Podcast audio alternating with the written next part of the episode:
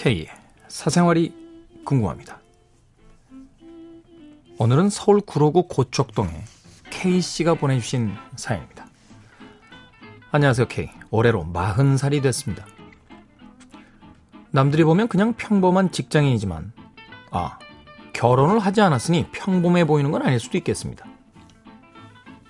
아니, 마흔에 결혼하지 않았으면 이상해 보입니까?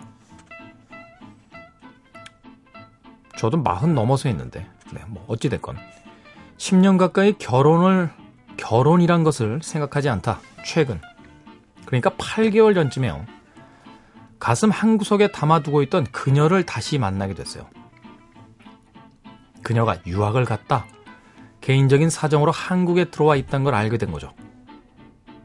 그래서 그녀에게 연락할까? 하지만 망설였습니다. 그러다가 문득 확인하고 싶었습니다. 가슴 속에 있는 감정들을. 저녁을 먹고 차를 마시고 이런저런 이야기들을 하면서 심장이 반응을 하더군요. 너무 좋았어요. 누군가를 보면서 가슴이 설레인다는 것이 너무 좋았습니다. 그래서 고백을 했죠. 그냥 좋은 오빠였으면 좋겠답니다. 그게 그녀의 대답이었어요. 좌절하고 고민하다 전화번호를 바꾸고 마음 잡아가며 그럭저럭 살고 있었는데 어떻게 알았는지 전화가 왔어요. 울더군요. 그런데 역시나 대답은요. 그냥 좋은 오빠였으면 좋겠대요. 단지 좋은 오빠로 지내기엔 제 감정이 허락하지 못합니다. 힘들지만 이 감정을 정리해야 할지 좀 더 나아가야 하는 건지. 형님의 love talk와 사랑이 어떻게 변하니에서도 답은 없는 듯해서 직접 질문드립니다. 그 여자분 이상하네요. 자기가 울면서 그냥 좋은 오빠로만 지내요. 막 응? 왜 그러지? 아니 그냥 좋은 오빠로만 지내기에는 감정이 허락하지 않으셔서 네.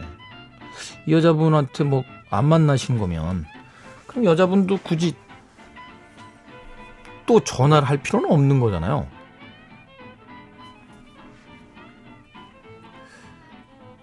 이런 건 있을 수 있어요.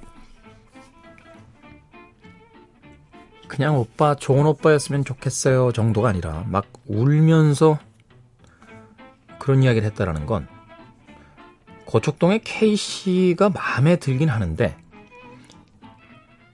이 여자분에게 말 못할 다른 고민이 있는 것일 수도 있습니다.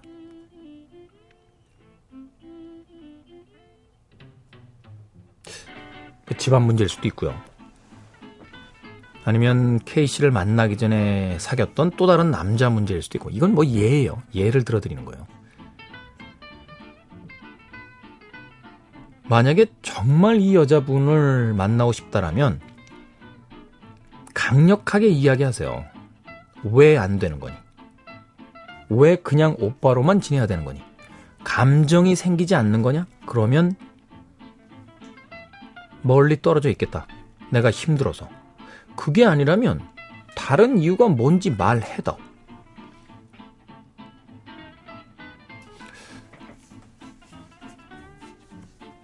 그래야 되지 않을까요? 왜 그런 이야기를 하는지에 대한 이유를 알아야 K씨가 이후에 계속 대쉬를 할 건지 아니면 감정을 정리해야 될지에 대한 기준이 생길 겁니다. 네.